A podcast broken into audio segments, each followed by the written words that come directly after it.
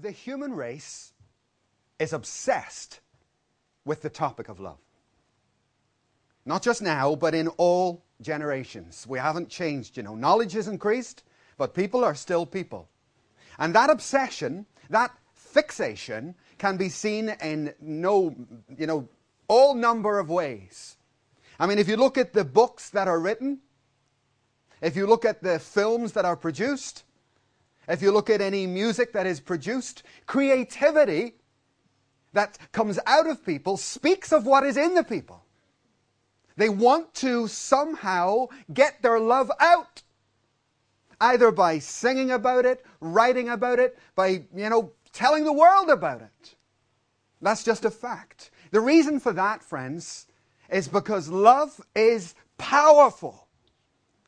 I don't know if you have encountered either the power of God's love, or the power of someone else's love, or the power of your own love, love within you. But when you do, love is a powerful thing, and the Bible uh, backs this up. God says this that love is as strong as death. I don't think you can put it much more strongly than that. Scripture says that love is as strong as death. Another thing the Bible says is that this God who we follow, this God who died for us, it says that God is love. And it doesn't say in the Bible that God is too many things. God has things like judgment and what have you.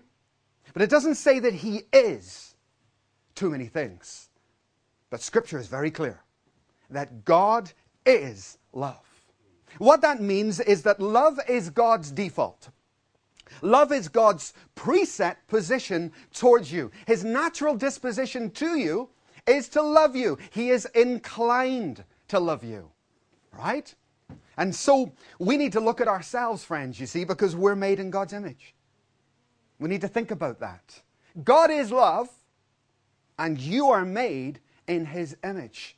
We had a pastor in Dublin, very nice guy, a Romanian chap, and he was, I can only describe it as Stefan, his music, you know. Stefan could pick up any instrument and play. Music was in him, right? And it used to come out of him. Stefan had a son, and I watched his son grow up. Son was called Sebastian. Surprise, surprise. Guess what was in Sebastian? Music. And from a young child, Sebastian was able to pick up stuff, come into the church, and play the keyboard just coming out of him. Like father, like son. And you can see that in the human race. You can see it all around us, friends. You are made in God's image, and God is love. That means this for you, friend that you have an overwhelming desire to be loved. But you also have an overwhelming desire to love. This is a two way deal. Now, that desire can either ruin your life, that desire will do more damage and more harm to you than probably any other thing, any other emotion, if you don't learn how to handle it. If you don't learn how to put a muzzle on it, how to control it, how to sanctify that drive, that desire within you. Oh, it's an important topic, all right. So, what we're going to do for the next few weeks is we're going to look at love. You see, the love that's in you, do you know what it wants? A focus. It's looking for a focus. You're looking for someone. You're looking for something to love, an object for your affection. And that differs from person to person. People, some people love their careers, you know. But if you don't find a focus for this love that is in you because you're made by a God who is love, if you don't find a focus for that, people twist and pervert that focus in every way imaginable. You see, a, a, man has love, so he falls in love with a woman. A woman has love, she falls in love with a man. They have children, they pour their love on their children. And if you've still got some love left, you get a cat or a dog.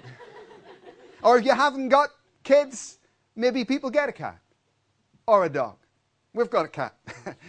if you haven't got some, something to focus your love on, do you know what you'll do? You'll find something. And you see people walking around with so much love within them, they want to give it to someone. It's inside them. They've got to get it out. Amen. It's the way we're made, folks. We've got to learn to do that. I, I go home sometimes, I lavish my love on my cat. Now, Jeanette's not the same. She treats her like an animal. it's in us, and we want to get it out. The trouble is, the getting of it out messes up so many lives. We're going to begin at the beginning. Over the next few weeks, we'll look at people coming into your life. We'll look at falling in love, what that means. We'll look at staying in love. But for the moment, we need to look at ourselves as individuals, look at ourselves and see what it is about me, what's different about me, what do I need to know about this powerful force within me. Let's begin by thinking about Adam. When Adam, God made Adam, and Adam was made in God's image, and here he is in the Garden of Eden, and Adam has got this love within him. Now, I want you to know, uh, if you remember one of the first things God said, He said, It is not good for Adam to be alone. So was Adam lonely then? So here's Adam in the Garden of Eden. God's just made him. New man, standing there, so, what did God actually say? There's two words for alone in the Bible, in Hebrew. Two words. The first one is the word badad. And that means to be alone, but it wasn't bad. Badad means to be just simply alone. Sometimes okay to be alone, isn't it? Sometimes I can't wait to be alone. If I've had a busy Sunday, maybe we do three services or something, and you get such pressure all day from people, I can't wait to get alone. Do you know the feeling? Maybe your kids have kept you up all day or something and you can't wait till they're in bed so you can go, right? Sometimes it's okay to be alone.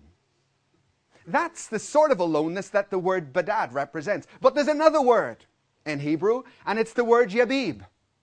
And that's not good. That's lonely. Now, it's, it's kind of a very important point because when God looked at Adam and God had made Adam, he said, Adam, you are badad. You are alone. But it wasn't bad. God didn't say Adam was lonely, because he wasn't. Adam had a complete emotional relationship with God. Adam was fulfilled as a single person. I hope you're listening. As a single person, Adam was totally fulfilled in his relationship with God. But God still said, it wasn't good for him to be alone. There were some practical issues coming up. For instance, he wanted this Adam to populate the whole earth. So he had to create an, an Eve, okay? And Eve comes on the scene, but it wasn't primarily to meet any emotional need as such, although that's there. It was because of the commands that were to follow. Now go and have dominion and have rule, and I'll give you a helpmate. And it's very important to, to understand that you see, it's okay to be alone.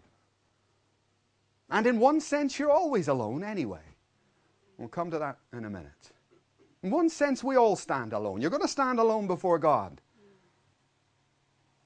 So we need to get used to that first one. It was the original creation. It was the way God had made him. The way God had made, it's the way God's made you.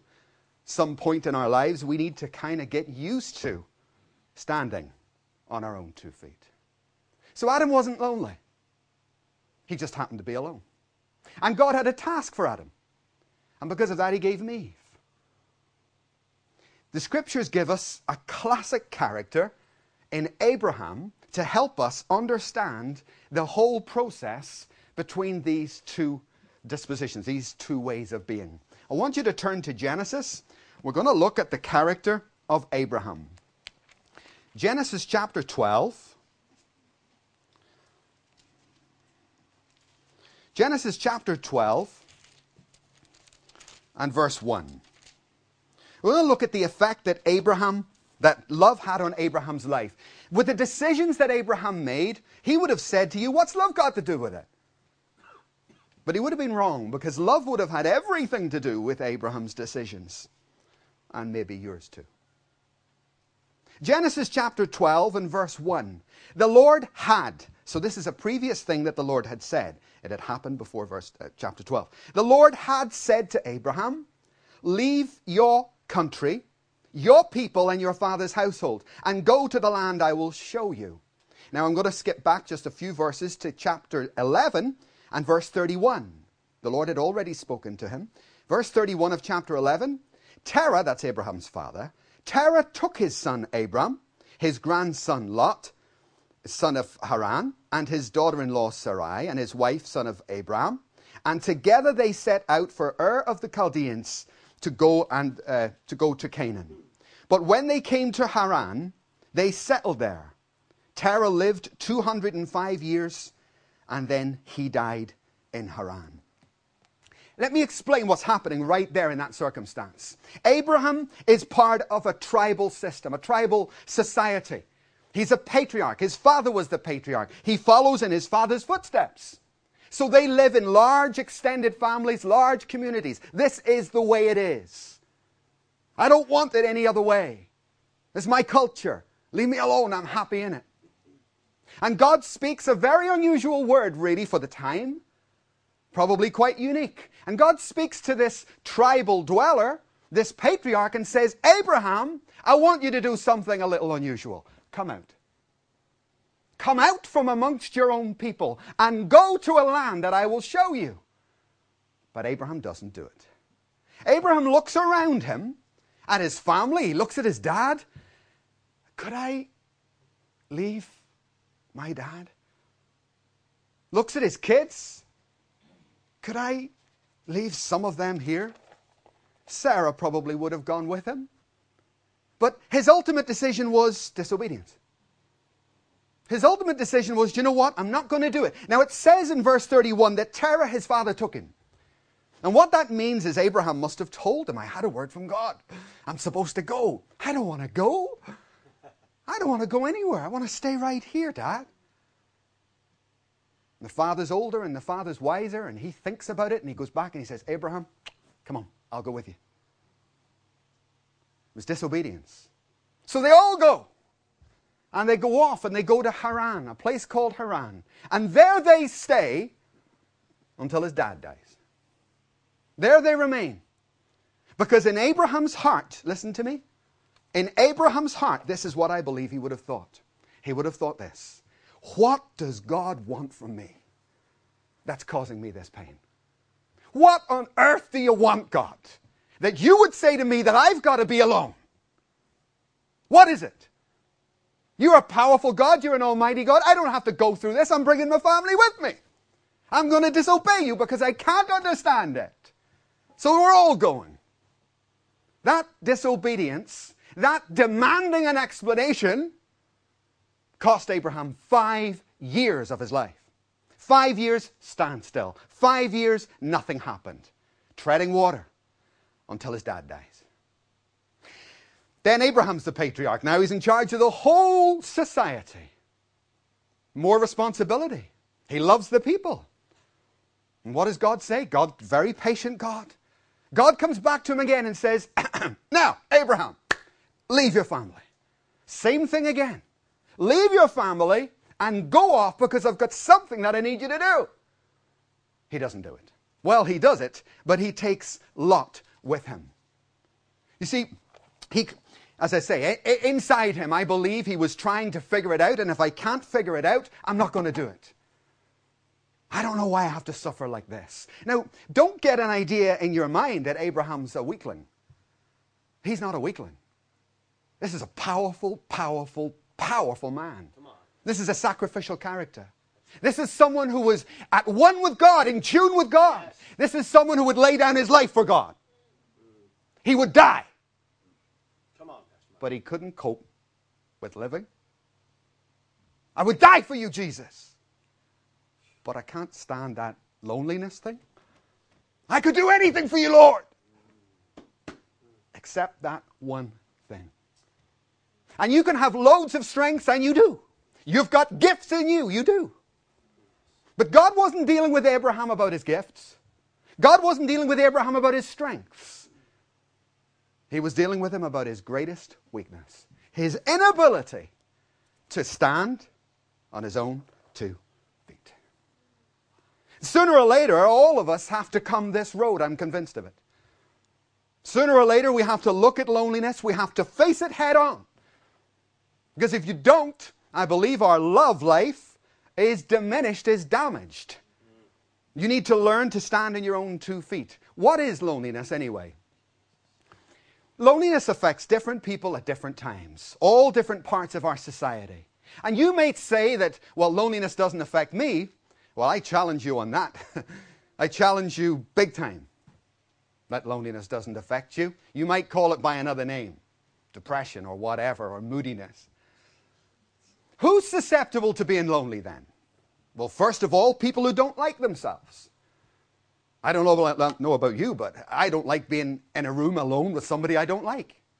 Do you? You get the point? So if you don't like yourself and you're alone, you're in trouble.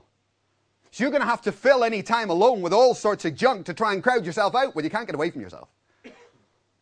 The people who don't like themselves will always drive themselves back. In fact, you know what? If you don't like yourself, what you start to say is this nobody likes me.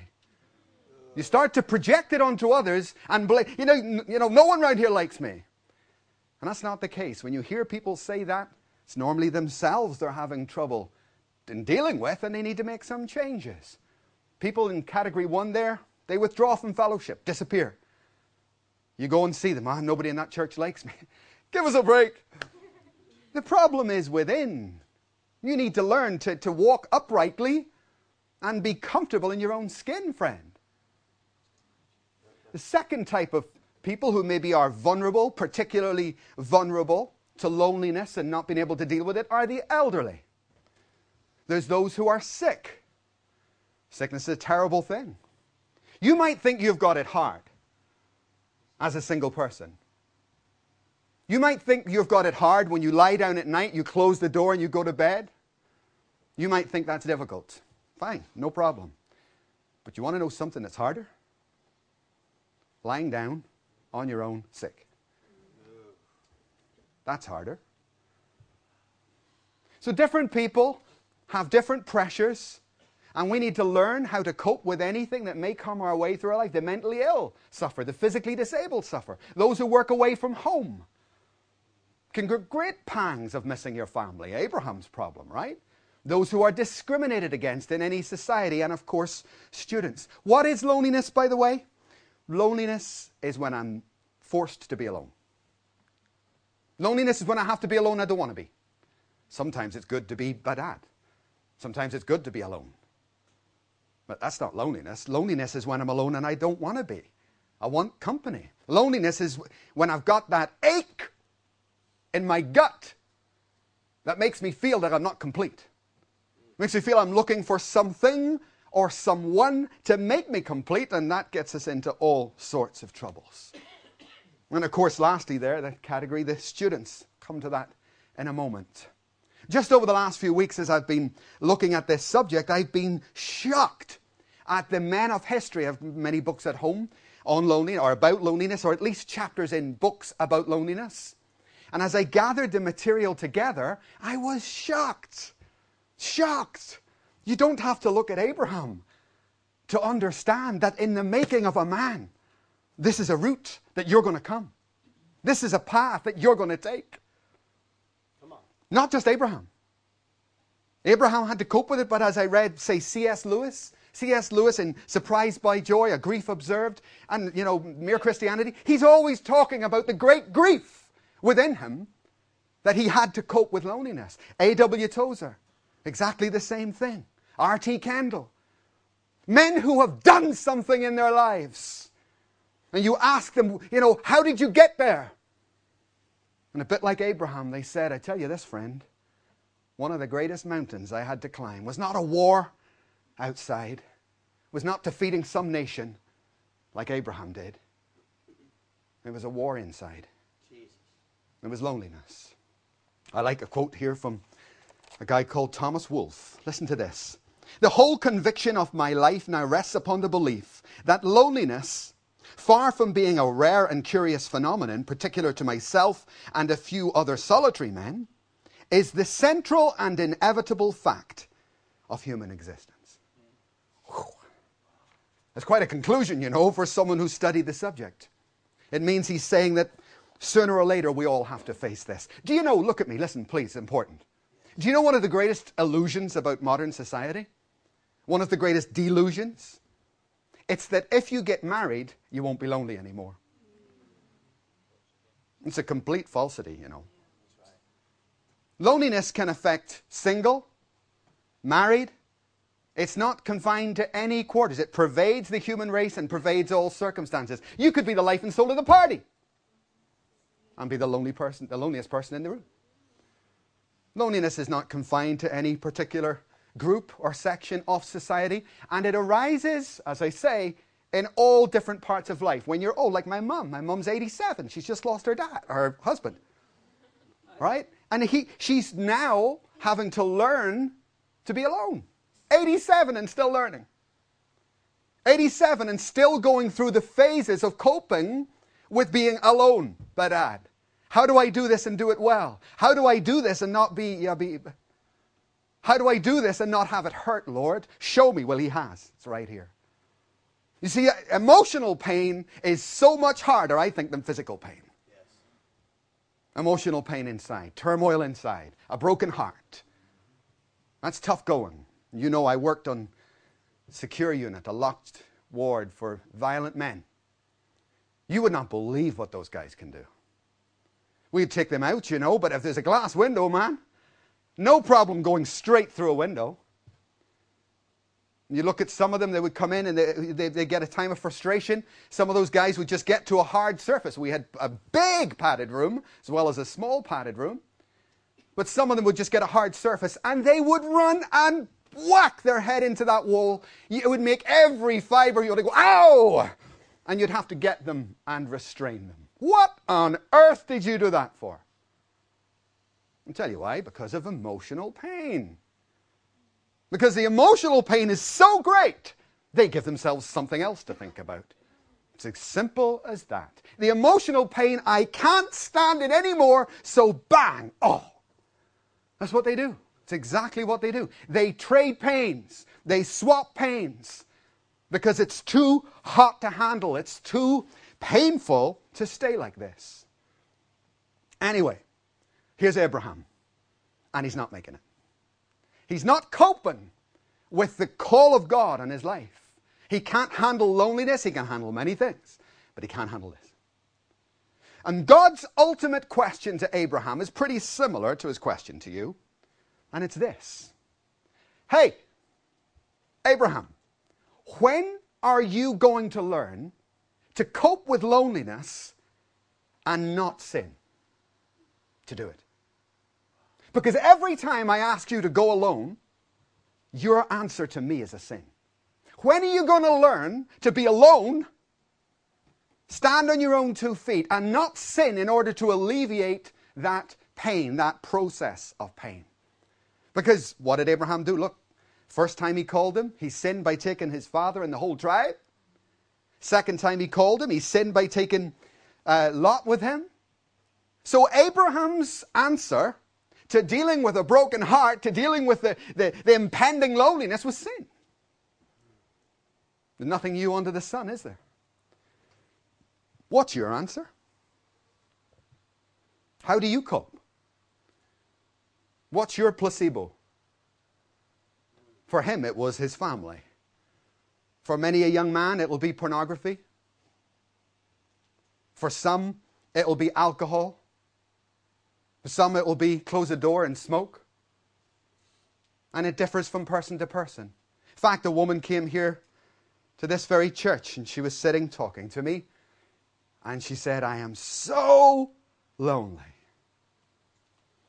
She said, You know what I do? When I go home, I close the door and I have a secret stash of alcohol under my bed. And I drink because I can't sleep. I'm so lonely, I'm so sad. I have bottles of alcohol. Nobody knows. And I drink that, and that puts me to sleep because I am brokenhearted with loneliness. I can't take it. You know what I said to her? I said, You know what I want you to do? I said, Have you got alcohol at home tonight? Yes. I said, You know what I want you to do? I want you to go home, get the bottle out, get your glass, Set it all up just like you always do, right? Pour yourself a drink. But this time, I want you to pray. And I want you to invite Jesus to join you. As you thought, Patsy. what are you on about? Why don't you go home? You're going to do it anyway. Go home, get the glass, pour yourself a drink. Uh, but this time, instead of thinking in your mind that you're shutting Jesus outside the door, and this is your secret world, why don't you open the door? Why don't you let Jesus come in? Go ahead and have your drink, okay? Just do it. Because do you know what will happen? Maybe you won't. Su- I was a drinker. Maybe you won't succeed on the first night. But if you continue, that glass is going to look very unattractive to you. Because Jesus will demolish anything if you will only let him in. Come on, man. That's good. It's the, he's the only solution, ultimately, married or single. Christ needs to be our all in all. Some people turn, as I say, there's pornography, there's alcohol, there's smoking, there's anything to alleviate the pain. Or some people turn from relationship to relationship to relationship to relationship. And that's just a series of tragedies, the likes of which you want to just stop right now and avoid. I just want to ask you, what do you do? What do you do when you're faced with pain? What do you do when you're faced with being alone? And nine times out of ten, folks, sorry, but it's normally a sin. It's just a fact. It's normally a sin. And something at some point, your life won't progress until you learn to cope with it, learn to deal with it head on. Abraham didn't do too well. God keeps on coming back to him again and said, You know what? When are we going to face this? No matter who you are here, this is an issue that affects you. Let me talk to the students. There's lots of students here. Let me say this Do you feel lonely? That doesn't mean there's anything wrong with you. You're not sick. You're not odd. Just feeling lonely is part of the human experience, I'm afraid. Doesn't mean you're strange. Doesn't mean, you know, no boys like you, no girls like you. Doesn't mean that. But the mind starts to run away. Listen, do you know what happens? People feel lonely, and then do you know what they say? There's something wrong with me. There must be something wrong with me. Because I feel lonely. People must not like me. That's what it is. No, it's not. Don't let your mind take captive every thought that doesn't line up with Scripture. Understand that loneliness is part of our human existence, something we can learn to cope with through very practical things that God guides us on, something we need to, to study and look at. But it, you are not odd. You're not weird. You're not disliked because you feel lonely. That's a wrong track to take.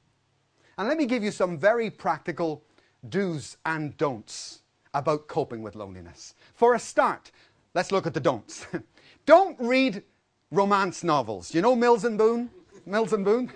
Hands up if you've read a Mills and Boon's novel. And all the women's hand go up, I know. Don't read romance novels. Romance novels are to the woman what pornography is to the man. Simple as that.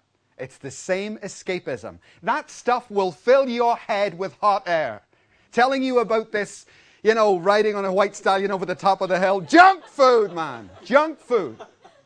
And it will it will do to your emotional life the same thing that junk food does to your physical body.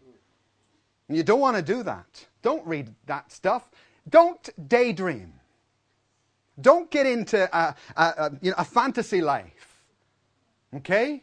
Avoid that because any fantasy within you ultimately leads to deflation. Fantasies will build you up to let you down. Don't fantasize. Don't read romance novels. Don't jump into relationship after relationship. Above all, don't do that. Don't jump from one person to another to another thinking that there's some answer out there because that's not the way it's going to be. Do remember that loneliness affects everybody. You're not odd, you're not unique. This is something that pervades the whole human race. Do try to take the first step. You'd be a bit disappointed with Abraham, wouldn't you? His father had to take him. Abraham should have had the initiative within himself to take the first step and to learn to deal with his loneliness in some way. Many people say, and I've heard this again and again, people come up to me, they'd be crying, and they say, Oh, you know what? Sundays are great. I love Sunday morning. I come to church, we have fellowship, you know, and it's great fun. I love it, I love it, I love it. Go out on Sunday afternoon with all my friends, you know. But Sunday night comes. And I go home and I close the door and I am brokenhearted because I'm on my own. I can't stand it. People feel sick. They, they, they, they, all sorts of tortures go on, emotional tortures. Well, let me say to you look, if you have a key moment in the week, like Sunday night, if every week you're getting upset or you're getting vexed and feeling lonely on Sunday night, do something on Sunday night. Do something. Don't fall for the same trap every week. But go and play badminton on Sunday night. Go and do something, right? Go to the School of Evangelists on Sunday night. Plug that gap with something beneficial, something constructive, right? Don't just walk into it again and again and again. Try new things. Step out of the box. Invariably, the people who suffer the most with loneliness are those who are not proactive, those who won't refuse to do anything and then complain about it. Hey, I'm lonely, but then, well, why do, well, I don't want to. Well, you're self defeating then. There are many things available to you. You've got to, you, you, you've got to have the courage to break new ground. Listen to this testimony. I am 51 years old and I have never had sex. This is not me, by the way, this is somebody else's testimony. Praise the Lord. I am 51 years old and I have never had sex.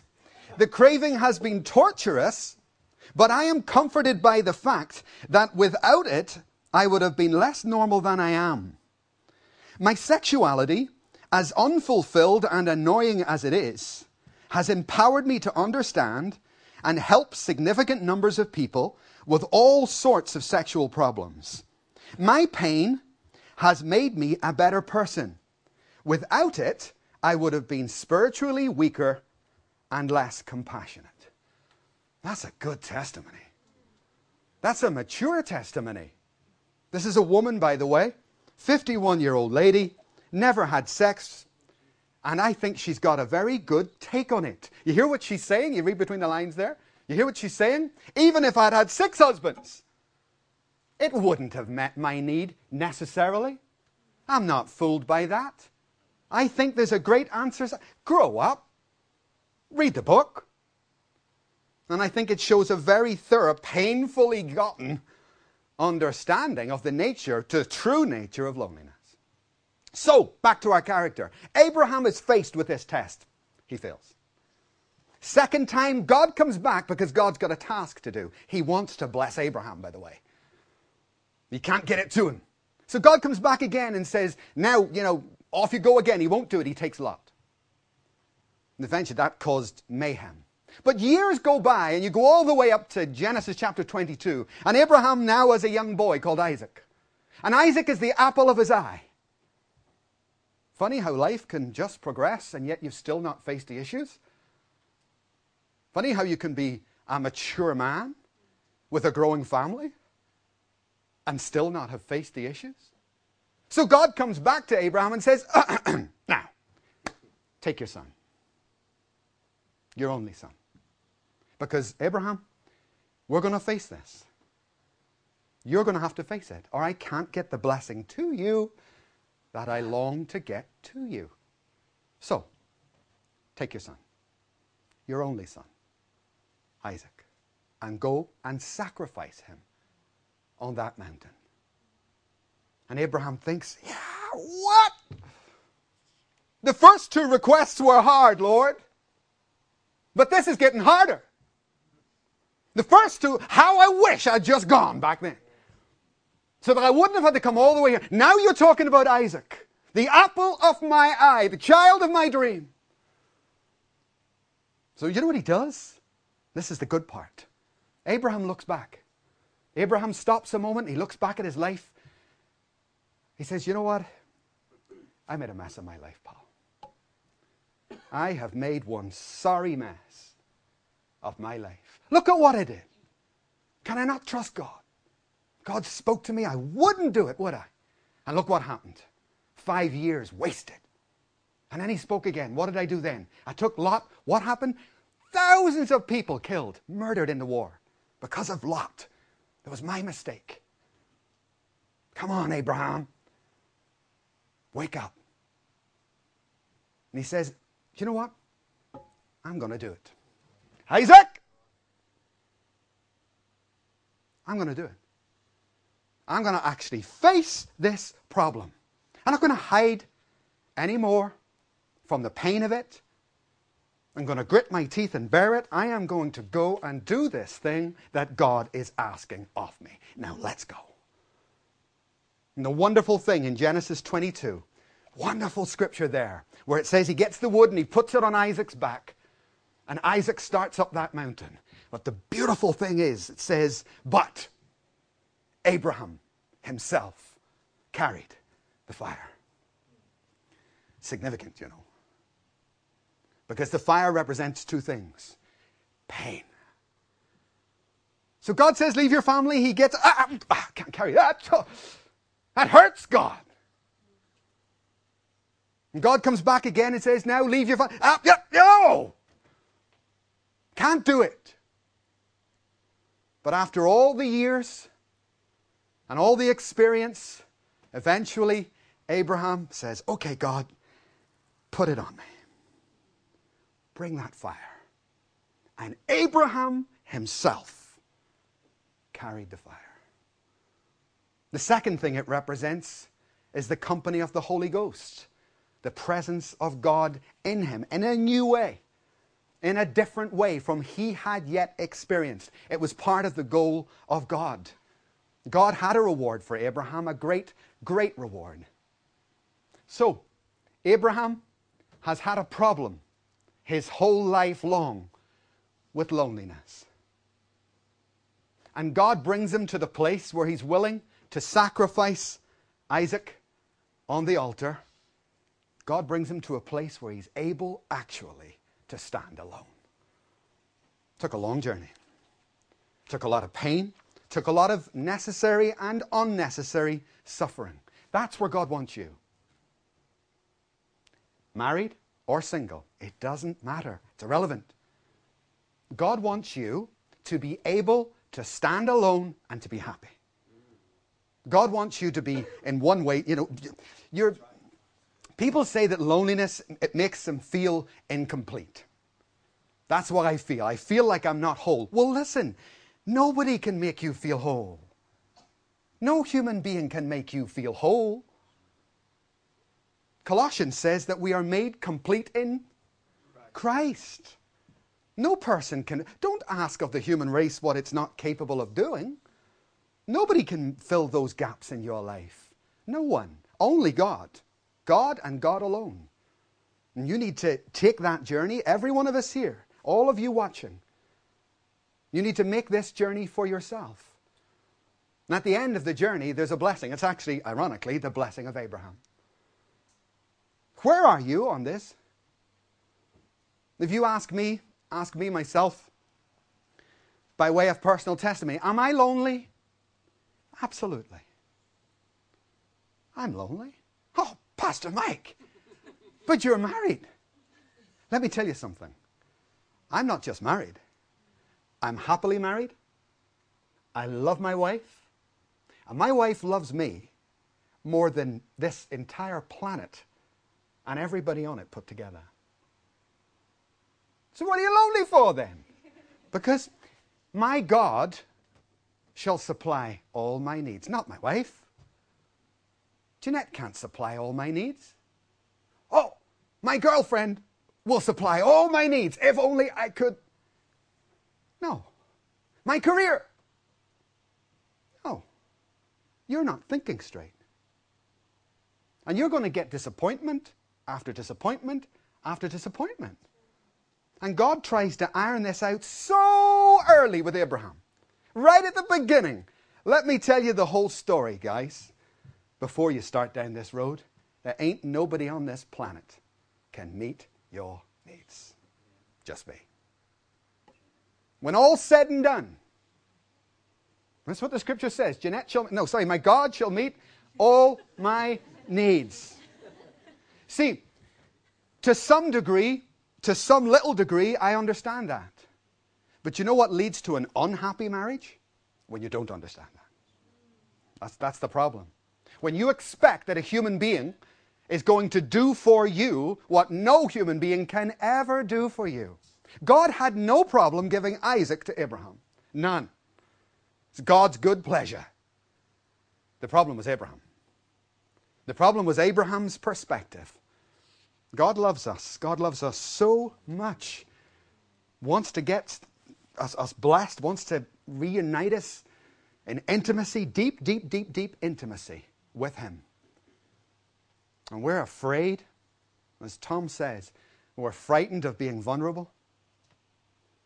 You know, no matter what you have done to alleviate your loneliness, if you have sinned in any way, if you've gone from relationship to illicit relationship, no matter where you have been in your life, I want you to know something this morning. God loves you. God loves you and he understands the plight of fallen man. He understands that. And he reaches out to you to try and help you cope with it. God's not ticked off at you, he's not mad at you. He loves you and he wants to heal your aching, to heal your heart. Remember what we did in Blessings and Curses. It's a great scripture in Galatians. He redeemed us from the curse of the law so that he could bless you. So that he could bless you. Do you see that picture? This is it. Look, there's you, there's the mess you've made. There's all your sin. There's the judgment that comes on that sin. There's you, there's your mess, and there's the blessing.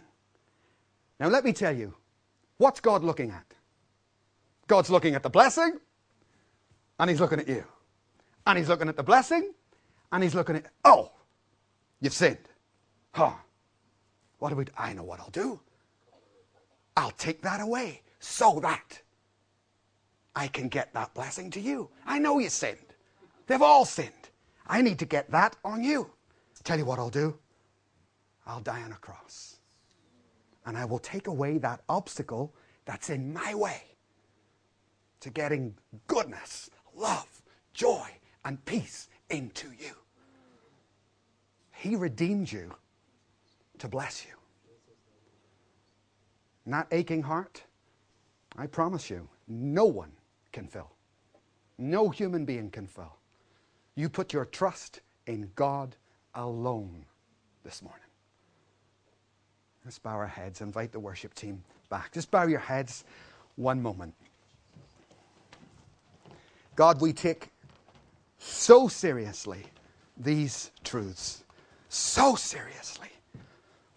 God, we don't want to be a people who repeat the same mistake again and again like Abraham did, who go around and around the mountain. We want to be a people who learn and then move on.